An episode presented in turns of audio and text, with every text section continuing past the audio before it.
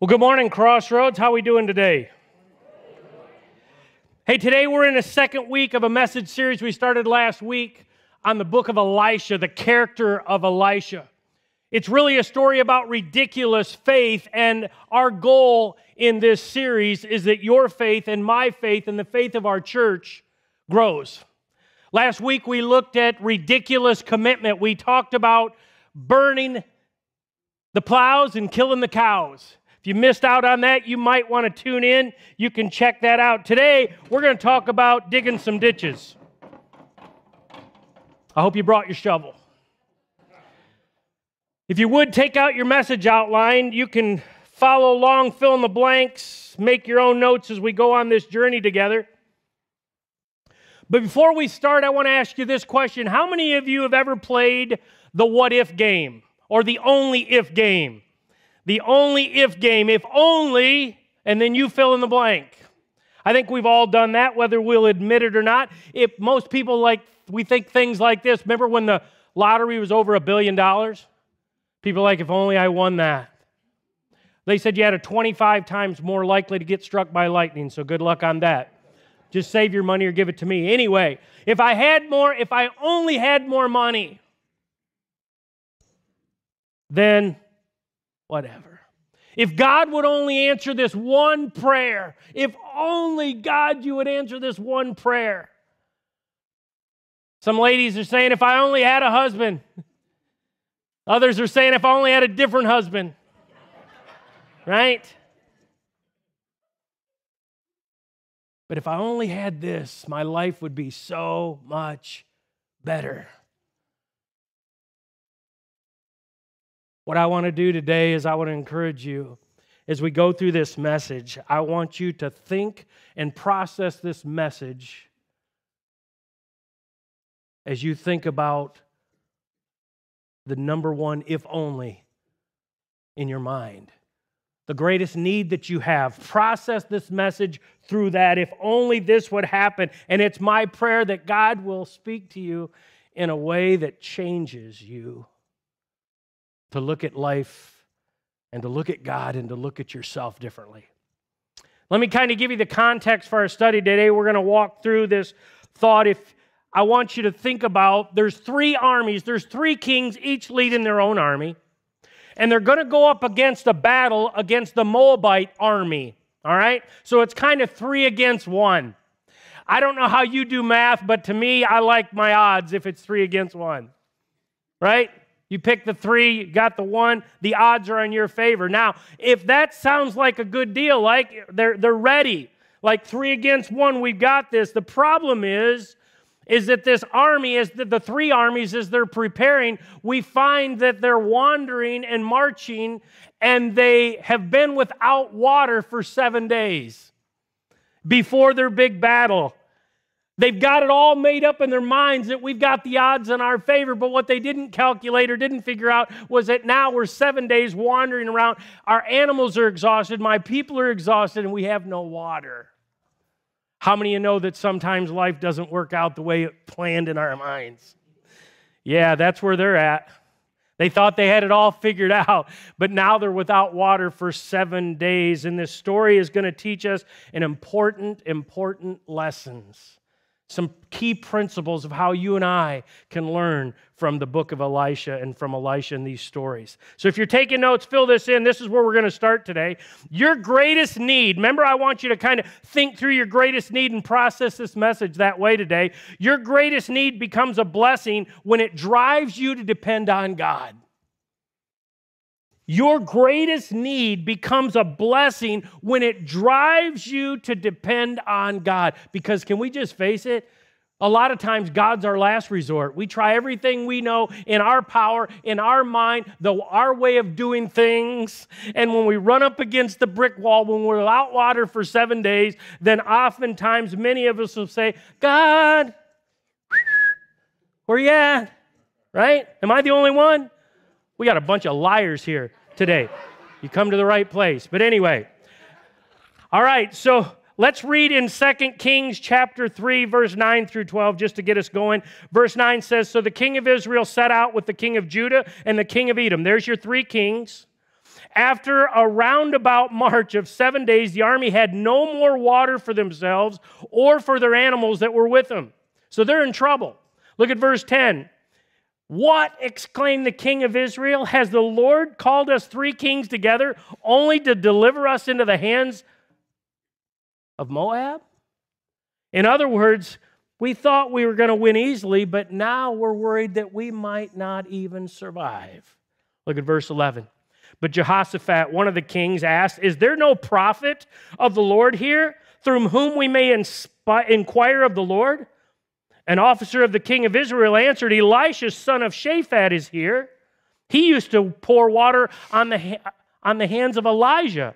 Now, in case you didn't understand or you, you weren't here last week, you can go back and watch that or take that in. But Elijah was Elisha's mentor. And Elijah had done some pretty remarkable miracles. There was one time where through Elijah, God sent a cloud that was the size of your fist. And it grew and grew and grew, and they had one of the biggest rainstorms they had ever had. And it started with a small, a very small cloud. And they knew that. And so they're asking, hey, isn't there somebody that's in tight with God that might be able to help us with our water situation? Because Elijah did it. Well, they said Elisha was mentored by Elijah. Maybe he can help us out. Look at verse 12. Jehoshaphat said, The word of the Lord is with Elisha. so the king of Israel and Jehoshaphat and the king of Edom went down to him. You know it's important when the kings are going to check out this guy that they've just heard some stuff about. Now, so we got these three kings. They're going to go battle against the Moabites. They, they figure the odds are in their favor. It's three to one. They run out of water. They're in big danger. And now they're searching for someone that might be close to God that can help them out. Now, here's what you may not know those three kings were not serving God. They were not followers of God. They were not committed to God. They were not even seeking Him. But all of a sudden, all of a sudden, because they're in trouble, they do what we've often done. Woohoo, where's God? Did it our way. We had our plan, not seeking God, not serving God. Our way is not working. We've hit a brick wall. God, I hope somebody's close to Him that we can find that can get us out of this. And so they say, Is there anybody that's in good with God? Well, hey, there's this Elisha. They say, Maybe he can help us out. So they go to him. They'd heard about the miracles. And Elisha had already done some miracles, and this was kind of his rookie year, if you will. It's pretty impressive, some of the stuff that he had done. He, he took a polluted body of water once. They couldn't drink from it, it was bad for your body. And he prayed, and, he, and the water was healed, and the people were able to drink. That was Elisha. So they're like, oh. Another time, this is, this is one of my favorites. There were some young boys in Elisha's day that were making fun of him. And because apparently Elisha didn't have much hair, he was kind of bald or balding. And these young boys, being young boys, they saw him and they started making fun of him. They were calling him Baldy, Baldy, Baldy. Isn't that kind of fun? Kids, I don't know what kind of kids would do that. I've never did anything like that when I was growing up. But anyway,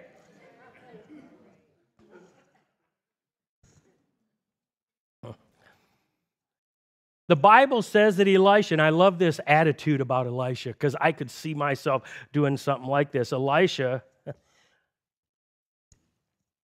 had some bears come out of the woods and they ate the boys.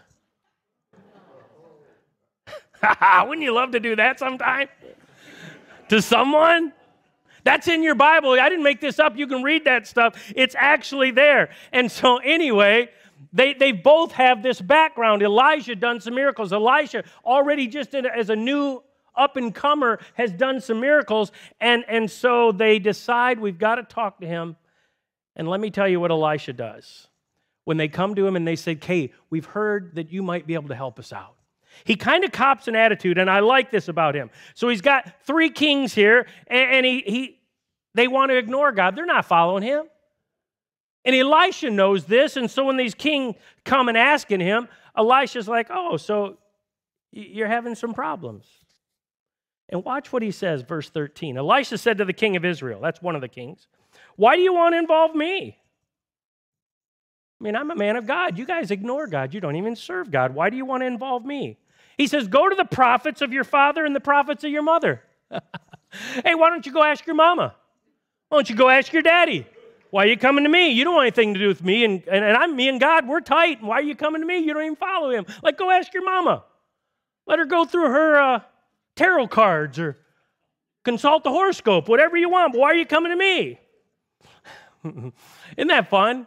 Isn't it fun? We can have fun in church, fun reading your Bible. People are like, that stuff's really in there. It's in here. But anyway, he goes on. Call the prophets of your mother.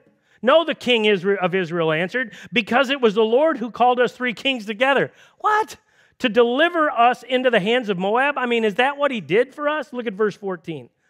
Elisha said, now he's kind of on his smart aleck again thing, and I like this.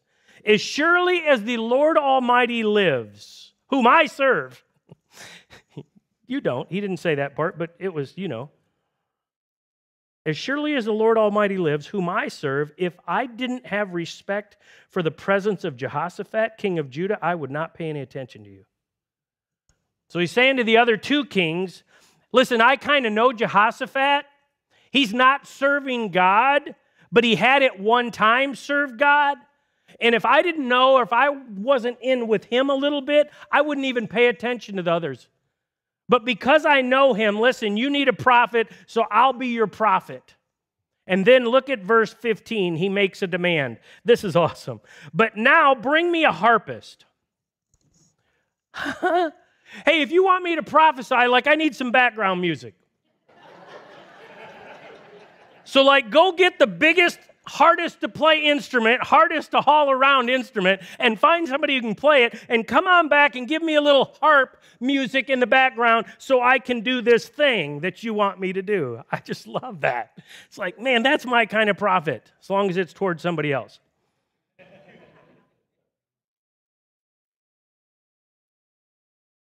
And Elisha's like, play the harp. I can hear the music playing right? And he's sitting there. And does he bring them a word of encouragement? Does he tell them what they want to hear? Not really. Instead, he gives them a ridiculous or what seems like a ridiculous command. Look at verse 15 and 16. Then it happened when the music played. So they went and got the harp, and they got a harpist.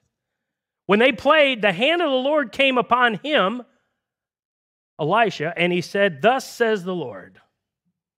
Make this valley full of ditches. What? Like we want water. And you're telling us God wants us to dig ditches? I thought he was going to make it rain. I thought you were going to speak to your God and he was going to give us big vats, those coolers with a five gallon pail that drip out water. But you want me and my armies, all these men that are they're thirsty, they're about to drop over dead in our animals, and you want us to do manual labor and dig a ditch? Elisha's like, that'd be a yeah. yeah. There's no sign of rain anywhere. You ever been really, really, really, really thirsty? Anybody, I I don't believe there's a person in this room, anybody listening at home, you've been seven days without water. You're in dangerous situation without water. Look at verse 17. For this is what the Lord says You will see neither wind nor rain, yet this valley you will be filled with water, and you, your cattle, and your other animals will drink. Verse 18, this is kind of cocky. This is an easy thing in the eyes of the Lord. In other words, you have no idea how powerful, how big, and how strong and how mighty my God is, the one that you're not serving. At the snap of a fingers, my God could provide you water. It's easy in the eyes of my God. He could do it without even thinking.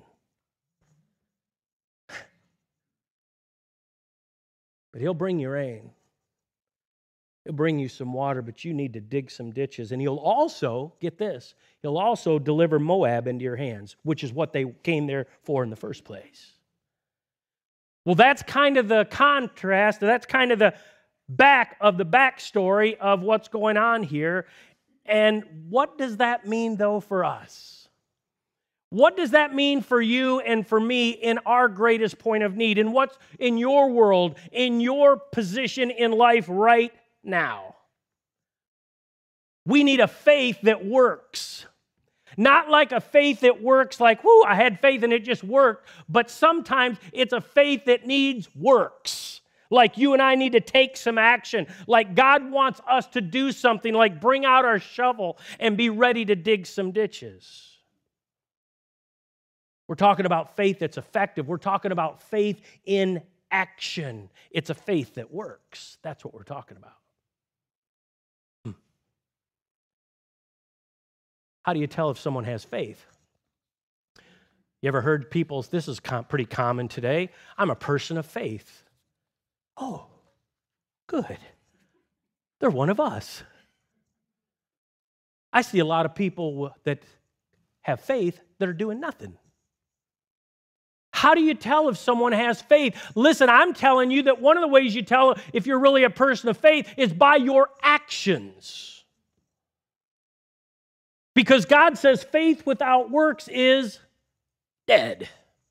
Without faith, it's impossible to please God. God wants to see our faith before oftentimes He'll show us His faithfulness.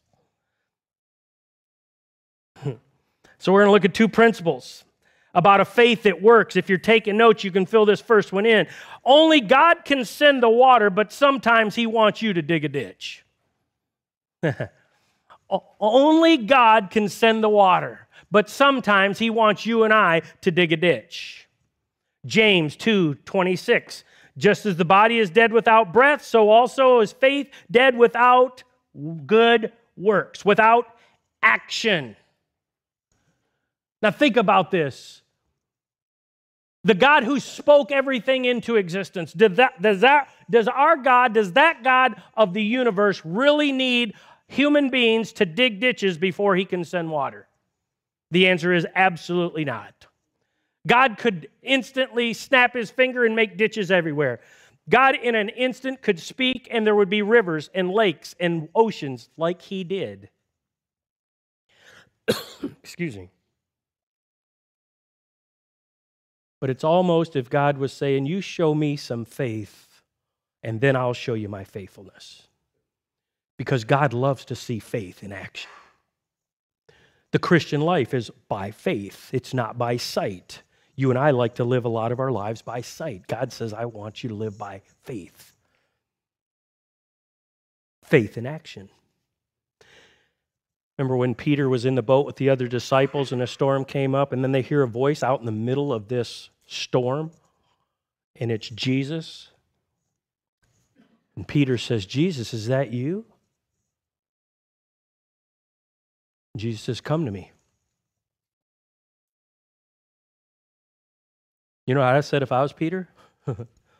You're Jesus, you come to me. right?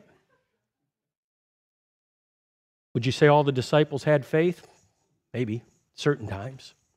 You know how many got out of the boat and walked towards Jesus? One. When he took his eyes off of Christ, what happened? He began to sink.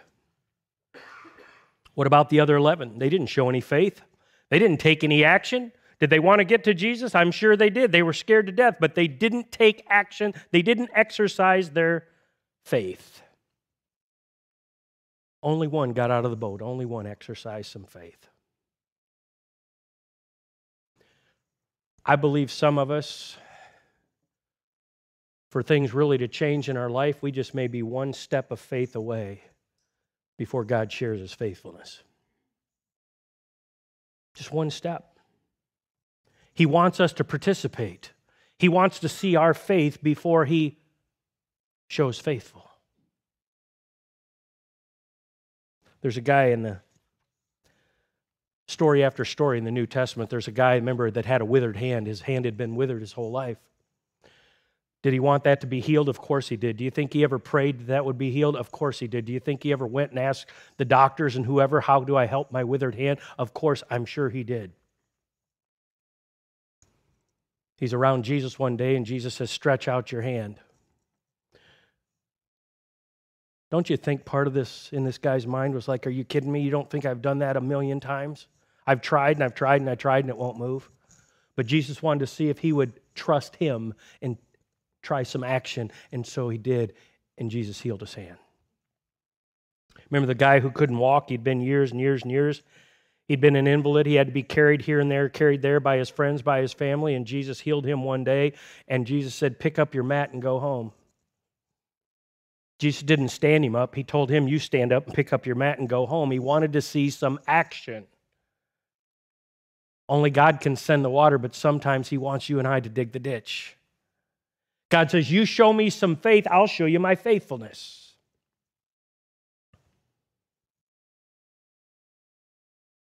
We don't need tons of faith. We just need to take some action in faith. Take a step of faith. I've heard so many times from people in years, Pastor, will you pray? I want to quit smoking. You know what? Take a step. When you walk out today, throw your cigarettes in a trash can. That's a step. That's digging a ditch. That's taking out your shovel. I hear people all the time, you know what, Pastor, I want my kids to serve Jesus and be strong Christians. And you know what I often think, at least sometimes I say it, sometimes I wish I'd have said it, then why aren't they here? Why isn't church and age appropriate teaching a priority to you and your family? How often do you open up the Bible at home with your kids and pray with your kids? How often do they see you read the Bible? How important do they see that in your life? And how important do they see worship in your life? That's taking action. It's be a godly parent. Be an example. Set priorities that really make a difference. I want more money, Pastor. Will you pray our finances are bad? Are you tithing? Oh, we can't afford to tithe. You can't afford not to. Because 90% in Jesus' hand, when you put Him first, is greater than 100% in your hands. And you know what the proof is? Look where you're at. I've told you our story. I won't go into that today, but we've tried it both ways. And let me tell you, I'd never go back to taking all of it to myself because it's not mine. Everything that comes in my hands, I believe, is a blessing from God. And so the first thing we do is we turn 10% back to Him.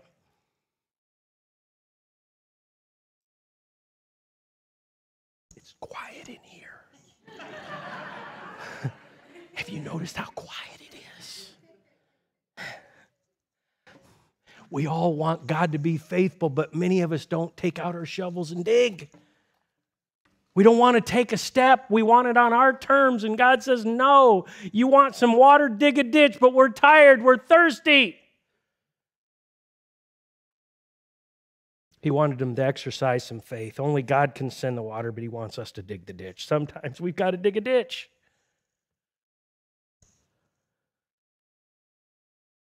Talking to a single guy not too long ago, he said, Pastor, I really want a wife.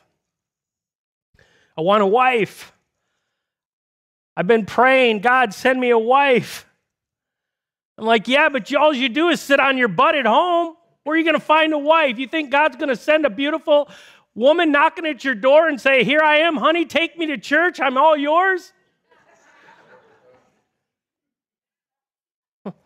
Brush your teeth, comb your hair, change your shirt. Get out, do some things, right? Go recreate, come to church, do something. Only God can send the lady, but you got to brush your own teeth.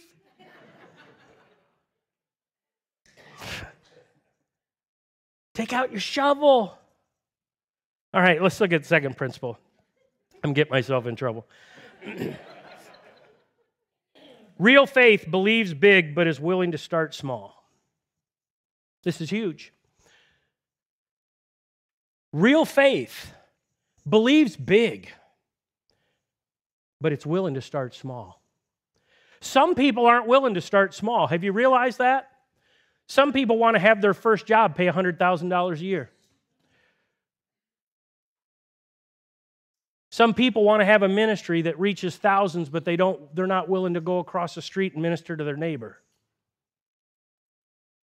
You can have big faith. God loves big faith, but He wants us to start sometimes small. Be willing to start small. Take a step. You might have a dream. Well, that's too little for me. I got this big dream. We'll start small.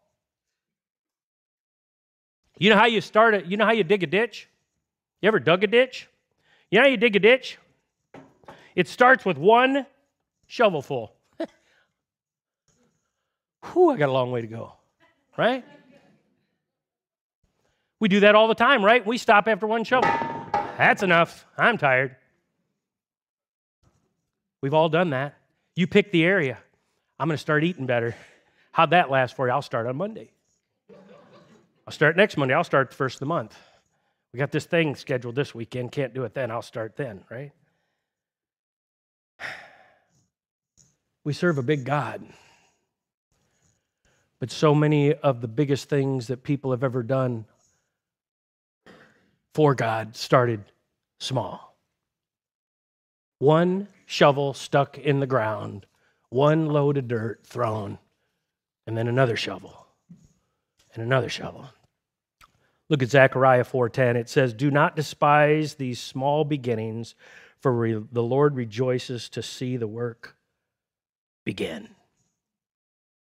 You've got to start. You've got to start.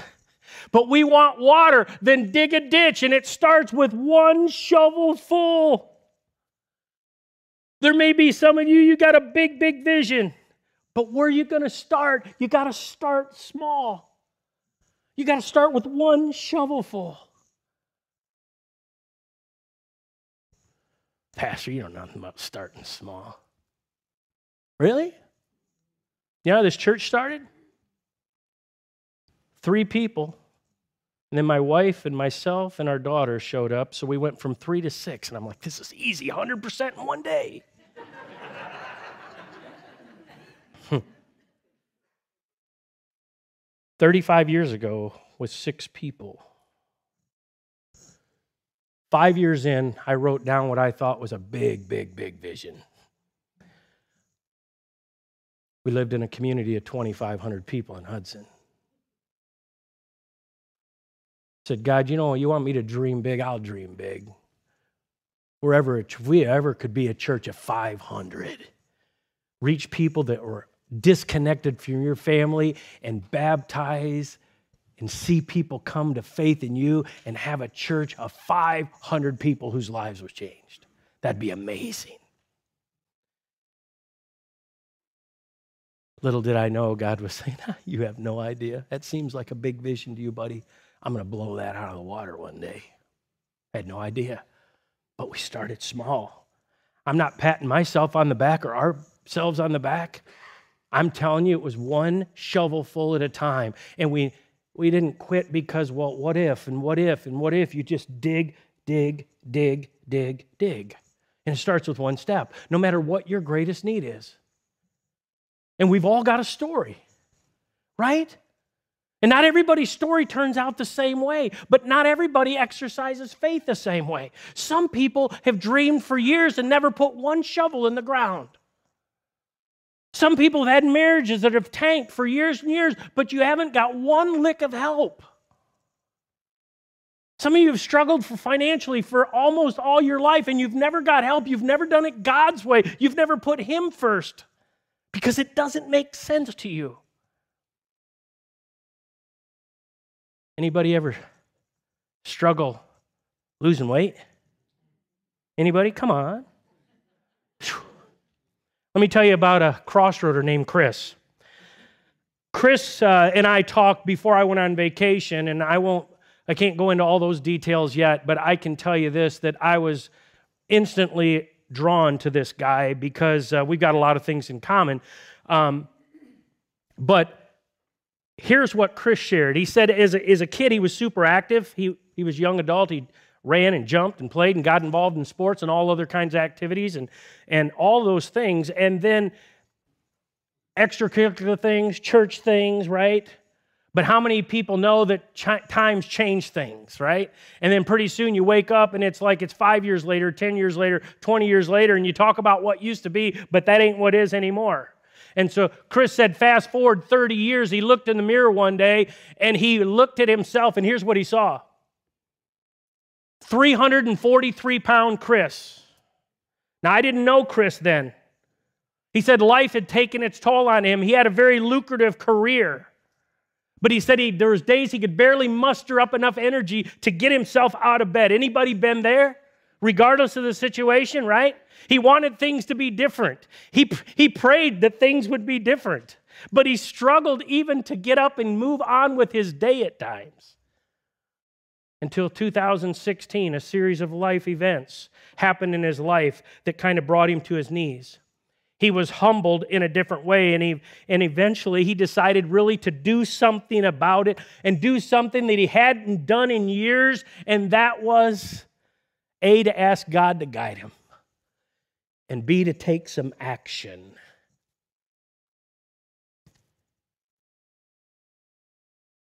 And after a year of putting one shovel in the ground at a time and one day at a time, Chris lost 100 pounds. After two years, he was down. And Chris would tell you today that by changing a lot of things, eating habits, exercise, all of that, is what changed his life, but it started with one shovel, one step. He's committed today to helping other people do that to take action. And he says if he can do it, anyone can do it. Take a step. Started with a step. You know what we want? Some of you are saying, yeah, just I just want to lose 20. Like, could I do it in one day, one weekend? No. You show your faith, God shows his faithfulness. I want to encourage you. By the way, stay tuned maybe in the next few months. Chris really wants to use what God has done with him to make a difference in Crossroaders' lives. But I want to encourage you to think big, but to be willing to take a step because only God can send the water, but He wants you and I to dig the ditch. God loves when we participate in His miracles. When He can see our faith, when He can see us take action, when we don't see the path, but we see one step in front of us because without faith, it's impossible to please God. Think of that in light of your greatest need, your situation today. Let's look at our last verse, 2 Kings 3:20 says this. The next morning, after they started digging ditches that didn't make sense, about the time for the offering of the sacrifice, you ready? There it was. After they faithfully dug some ditches, one shovelful at a time, the Bible says water was flowing from the direction of Edom, and the land was filled with water. They were about to drop over dead. Their animals were about to drop over from dead. And a prophet says, God says, dig some ditches. That makes no sense. We're exhausted. We don't even know if we can pick up a shovel, dig a ditch, and one shovel full at a time, and God sent the rain. What's your if only? If only God would meet my need. If only God would do that. If only God could do that. God can do that. Don't forget that your biggest need can become the biggest blessing. When it drives you and it drives me to depend on God, not on ourselves. Real faith, real faith becomes big when you're willing to start small. I pray for you you pray for me. You pray for our church. I want this church to be full of people that have big faith but are willing to start small.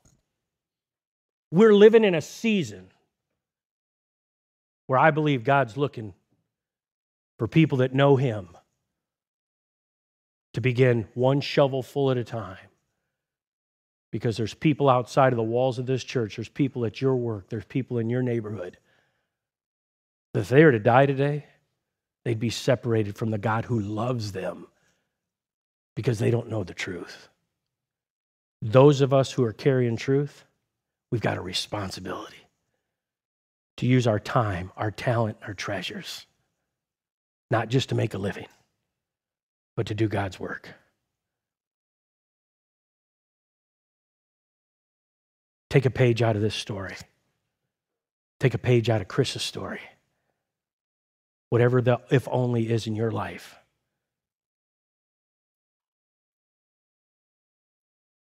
Pick up your shovel, push it in the ground, take a step of action. You show your faith, God will prove himself to be faithful. Would you bow your heads with me? Father, I pray that you would build the faith of this church, which only happens when we as individuals grow in our faith. I want to ask you three questions today. With our heads bowed and our eyes closed, no one's looking around. Those of you that are home, you can just bow your head and close your eyes as well.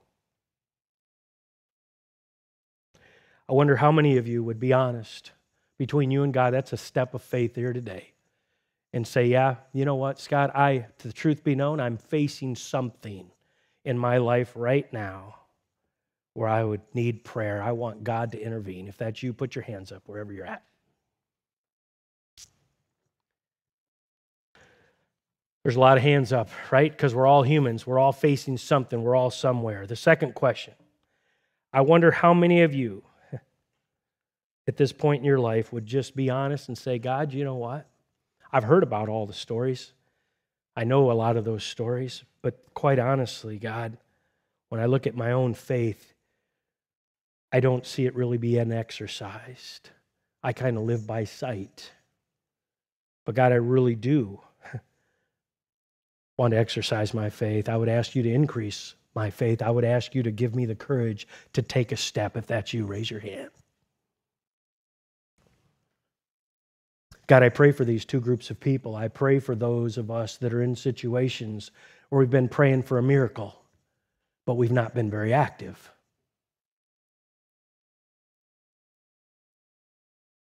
We want to lose weight, but we fail to exercise. We want a better marriage, but we won't ask for help. We want our finances to improve, but God, we're still doing it our way, and we're not givers, we're not tithers. God, we want our health to be better, but we're not doing anything to help our health. And God, we understand you could do it all without us, but you want us to participate. So, God, I pray for every group that's there. But there's some people here today, listen, are listening. Let me ask you the third question. Do you know Jesus personally as your Lord and Savior? Have you ever received him? Not are you religious, not do you believe in God, not are you spiritual. You see, because the Bible says that God so loved you and so loved me that he sent Jesus to come and live on this earth, the same earth that we live on. And he was tempted as a human being in every area just like you and I are. But he never sinned, he never failed, not one time. And because of that, he was crucified. He shed his blood. He was crucified on a cross. He died and was buried in a borrowed tomb. And three days later, he did what no one can, ever has, or ever will do again. He defeated death. He took all the punishment that you and I deserve on himself in hopes that you and I would recognize who He is, what He's done, and He's our only hope and our greatest opportunity for heaven. If you'll receive Him by faith as your Savior and Lord, He will adopt you into His family. We're all creations of God. We're not all children of God. But He made it possible for all of us to be children of God by dying and resurrecting from the dead. So whoever trusts in him and believes in him, he will save. That means he'll forgive you of all you've ever done wrong. And he'll adopt you into his family, never to be unadopted. It's the greatest gift you'll ever be offered. Have you received that gift? If not, right where you're at, make this your prayer. Say, God, I don't understand it all, but I know that I'm a sinner. I'm not perfect. I believe Jesus was.